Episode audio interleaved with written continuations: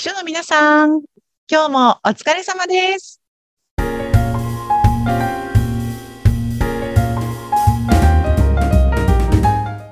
秘書の皆さん、こんにちは。秘書寮編集長佐々木です。皆さんこんにちは。ナビゲーターの山口智子です。さあもう3月の半ばに佐々木さん入りました。ですね。この前お正月だと思ったのに、本当にあっという間ですよね。早い早い、本当にね、えー焦りますけれども、焦ってもしょうがないですね。日々着実に。でもほら、山口さんもほら、寒がりだから、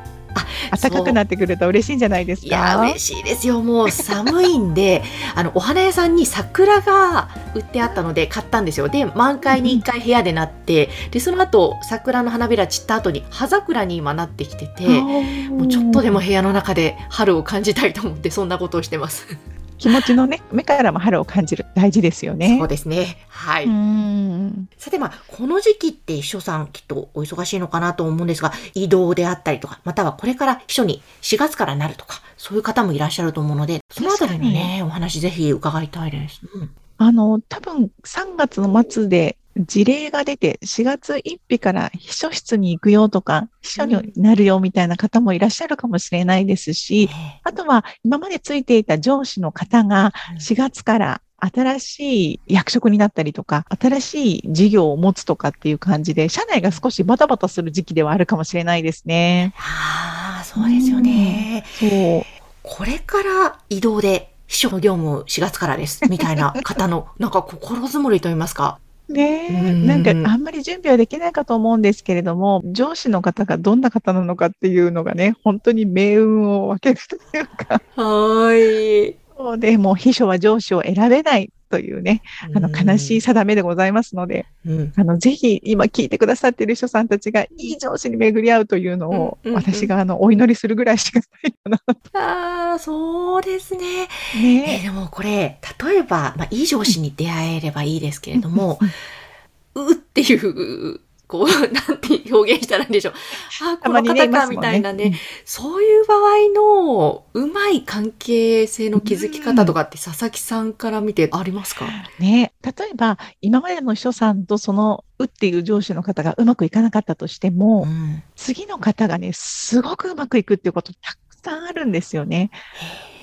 当に相性の問題なので、みんながダメでも自分とはあったなっていうことって結構あるので、あまりその秘書としてつく前から悲観的にならずに、うん。フラットな気持ちでコミュニケーションを築いていただけるといいと思います。あ、なるほど。確かに先入観とかいろんな噂で頭でっかちになってしまうと、そう。構えちゃいますもんね。ねうんなんかあの、それまでの秘書さんが例えば2ヶ月おきに人が辞めていって、私で4人目だわ、なんていうね、そんなケースも結構多々あるんですよね。気難しい上司の方とかだと。はい。でも、前の方が2ヶ月ごと3人辞めてしまったんだけれども、次の方は10年続いてるなんていうケースをね、本当にたくさんあるんですよね。へで、それってその10年続いている方が、あの、人一倍忍耐力があったのかとか、ーあの、人一倍秘書力が高かったのかっていうと、そうでもなくてですね、本当に相性の問題っていうのがあるので、そこは本当に、あの、何が起きるかわからないので、うんうんうんまずは挑戦してほしいなと思いますね。なるほど、なるほど。確かに、まずは挑戦して、意外と関係うまくいくかもそうしれないし。そう、私はこの人大丈夫だわとか、うん。そんなこともあると思います。うんうんうんで、うんまた逆に、ダメだったとしてもそこはやっぱり落ち込まなくていいわけですね。正解はないという。そうですね。うん本当にあの、正解はないので、うんうんみんなうまくやってるので私だけできないなっていうこともあると思うんですけども、あの、まずはね、一年頑張ってほしいなと思っていて、私あの、よく秘書と上司の関係性が構築されるには一年かかる。春夏秋冬、ボンクレ正月をね、行事を回してみて初めて、あ、なんとなくこういう方なんだなっていうのがつかめてくるっていう感じなので、よくね、2ヶ月、3ヶ月目で、今の上司とはとっても合わないので転職しようと思ってますとかっていうふうにご相談に来る方が多いんですけれども、はい。いやいや、まだまだわからないよと。うん1年やってみて、それでも今と同じ気持ちだったら転職を考えてみたらというふうにお伝えしてるんですけどね。なるほど。はい確かに。えーなんか、その2、3ヶ月で、あー苦しいかもって思って、いや、でも1年頑張ろうと思った時に、どんなところの視点を持つと、うんよりその上司のことが分かっていくとかあるんですかね？ね、あのね、一度ちゃんとね、お話しした方がいいと思います。上司の方にお時間をもらって、まあね、あの、怖かったりとか、気難しい方に向かっていくのはね、すごく勇気がいると思うんですけれども、でも、やっぱり自分も2ヶ月、3ヶ月で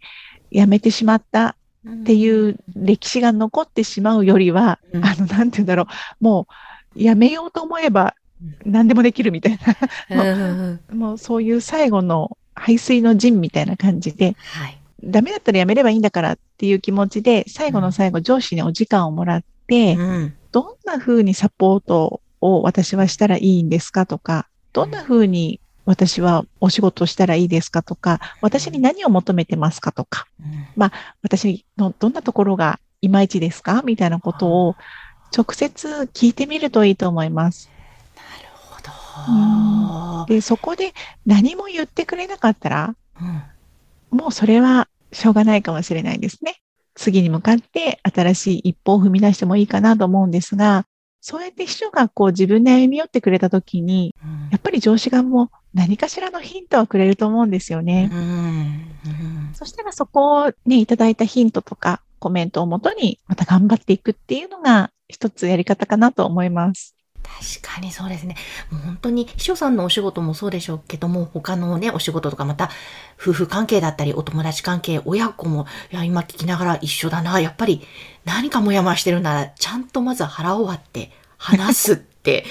どの場面でも大切ですね。とっても大事だと思います。その時に、こう自分のために上司のお時間をもらうのは申し訳ないって秘書さんね、みんな思うと思うんですよね。上司ってやっぱり偉い方とかにしかお時間を取っていない上司が自分なんかのために時間を取ってもらうなんて滅相もないわって考えてしまうかもしれないんですが、うん。これ考え方で一緒のために時間を取るのは回り回ると自分のためになるんですよね。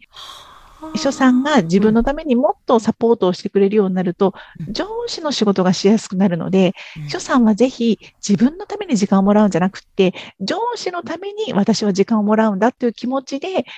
あの、声をかけてみると、ちょっと気分が楽になるんじゃないかなと思います。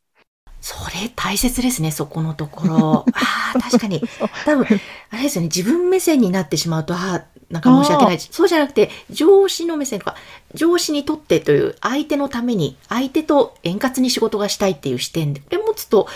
ああ、スムーズかもですね。そうなんですよ。ね、うんお友達関係も夫婦関係も、相手のために今私は時間を取るんだっていうふうに思うと、うん少し気が楽になるんじゃないかなと思います。なりますね。うんわあ、なるほど。いや、私も結構言わないで悶々としてることが多いので、ちょっと今日のお話は非そうそうそう常にいいヒントになりました。あそうですか、山口さん何があったんでしょうか。いやいや、いろんな場面で、はい。ね、あとは、あの、もう一つ違うポイントとしては、今の時期ね、あの、もしも引き継ぎを新しい秘書さんにするとか、自分が新しい秘書として、元々の秘書さんから引き継ぎをするなんていう時のために、やっぱり秘書さんたちもね、引き継ぎ書みたいのを作っておくといいんじゃないかなと思います。まあ、業務マニュアルみたいなものですかね。多分、秘書の仕事ってすごく、あの、文字に落とせない仕事が多かったりもするので、あの、マニュアル作ってない方ってすごく多いと思うんですが、引き継ぎの時にね、すごく大変になるので、